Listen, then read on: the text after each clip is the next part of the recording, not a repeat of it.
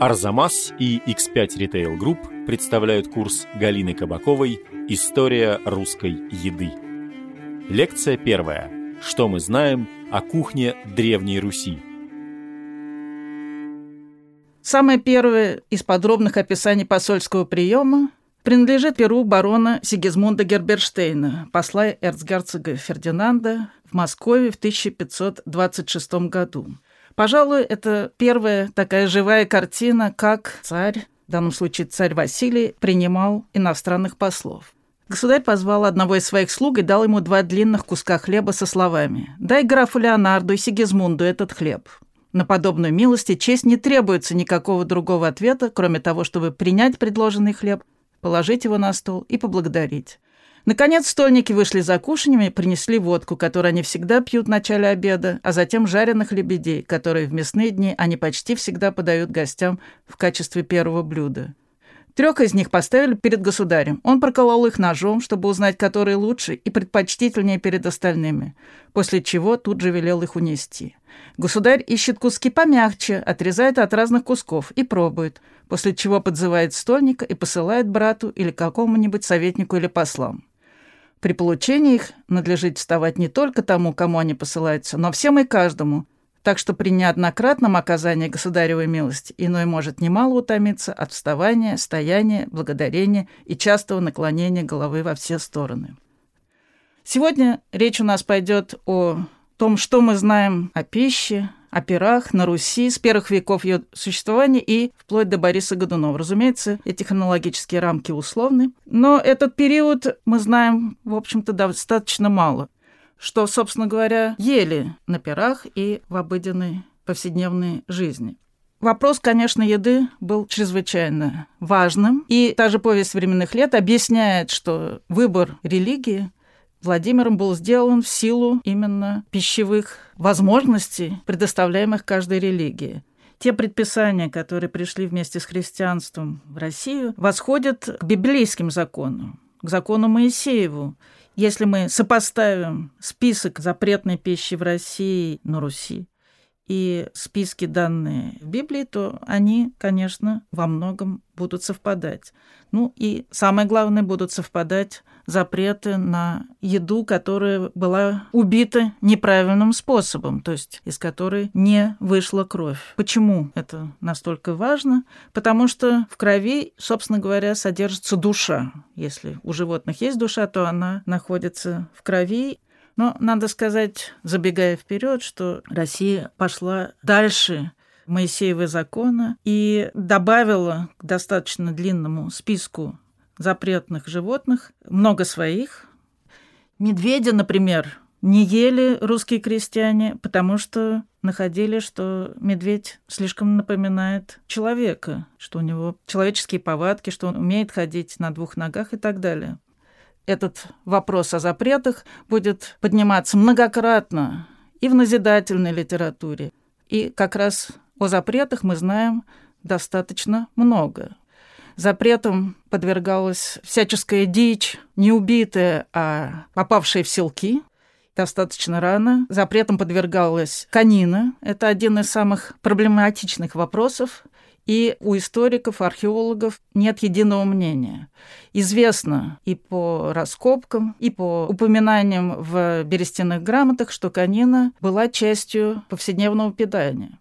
Однако достаточно рано, уже начиная с XII века, потребление ее оказывается делом нечистым. Среди запретной еды, наряду с кониной, мы встречаем такие экзотические для нас названия, как Бобровина, Векшина, Зайчатина, в меньшей степени, конечно, это экзотика, но то есть все виды дичи, которые, вообще говоря, составляла значительную часть меню, тем более меню торжественного, праздничного. Вообще говоря, русский народ достаточно часто вынужден был прибегать к природным богатствам поскольку скотоводство и прочее сельское хозяйство удовлетворяли лишь отчасти его потребности в еде. А богатая природа поставляла ему многочисленные виды рыбы, которые упоминаются крайне часто в документах. Рыбу эту засаливали и использовали ее затем в течение всего года. Что касается других способов заготовок, то, конечно, надо упомянуть то, что казалось всегда необычайной экзотикой для всех иностранных посетителей а именно мороженое мясо. Это был самый простой и самый эффективный способ сохранения мяса в течение всех зимних месяцев. Кроме того, мясо также и солилось. Ну, какие продукты были обычными? Из э, мясных продуктов самым обычным была говядина, она так и называется в документах, мясо. Потребляли немало свинины, немного баранины. Очень рано потребление мяса стало тоже предметом регуляции, начиная с момента, когда церковный календарь стал определять ритм повседневной и праздничной жизни. Основой еды было, конечно, не мясо, а были зерновые культуры, и среди них наиболее древний считается полба, один из видов пшеницы.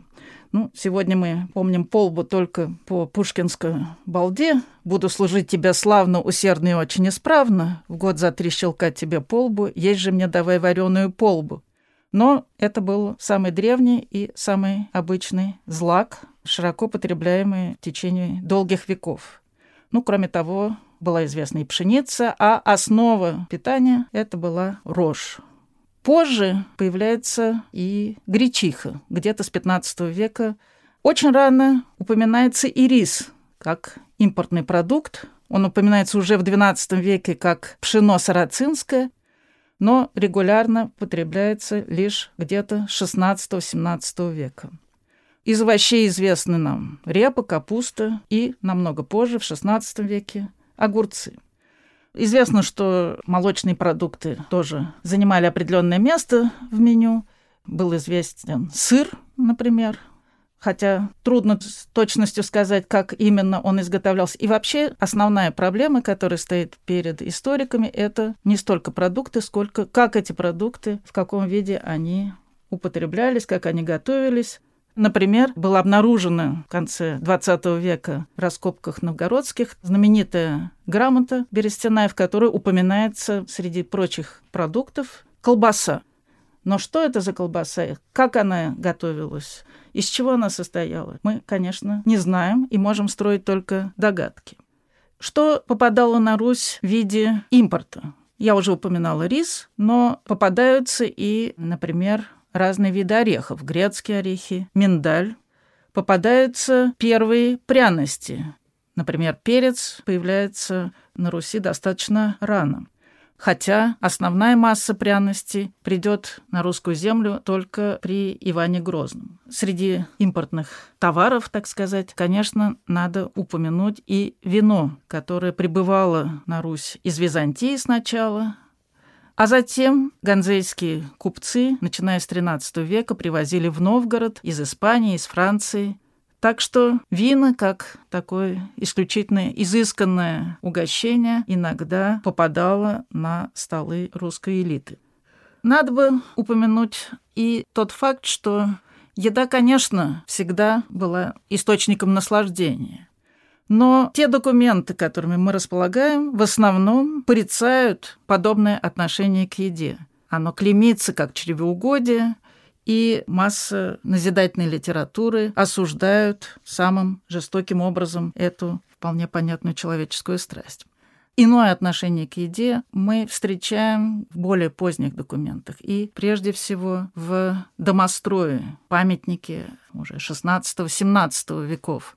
Тут впервые мы сталкиваемся с отношением к еде как к чему-то, что доставляет удовольствие, что должно быть приятно и на вкус, и приятно глазу. Поэтому автор домостроя пытается научить, как разнообразно и как вкусно готовить еду не только по праздникам, но и в постные дни. И не только для хозяев дома, но даже и для челяди.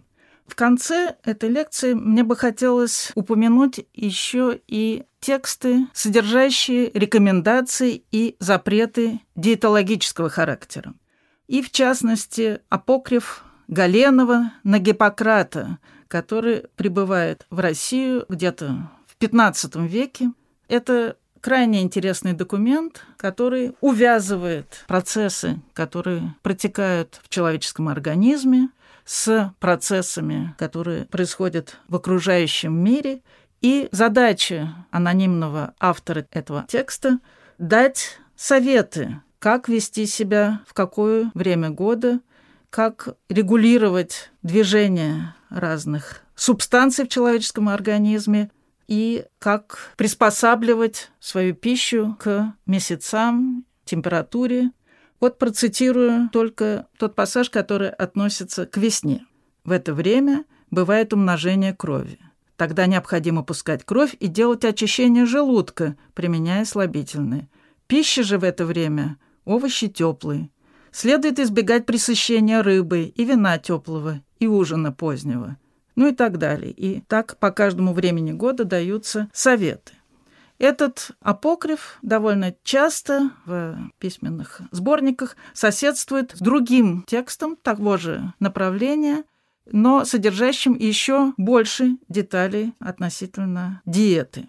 Это апокриф называется «Стихи 12 месяцев», и он поясняет, что в марте рекомендуется есть сладкую пищу, тогда как в апреле запрещается употреблять в пищу репчатые плоды, поскольку в них в это время содержится избыток черной желчи. В мае налагается запрет на употребление голов, ног и внутренностей животных, поскольку от них умножается в организме желчь и флегма, что ведет к лихорадке и болезни суставов. Ну и так далее.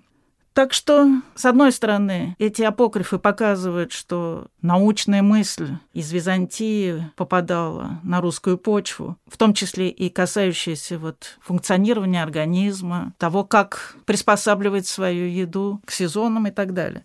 С другой стороны, остается открытым вопрос, в какой мере эти тексты были известны, в какой мере люди следовали этим советам. И этот же вопрос можно распространить и на прочие указания, о которых я сегодня уже упоминала, а именно о соблюдении поста, соблюдении запретов на тот или иной вид еды. Насколько православный русский народ следовал этим предписаниям, об этом мы, к сожалению, ничего не знаем. Следующая лекция о том, как в России появилась кулинария, а вместе с ней мясорубка и дуршлаг. Курс подготовлен совместно с X5 Retail Group, в которую входят известные торговые сети «Пятерочка» и «Перекресток».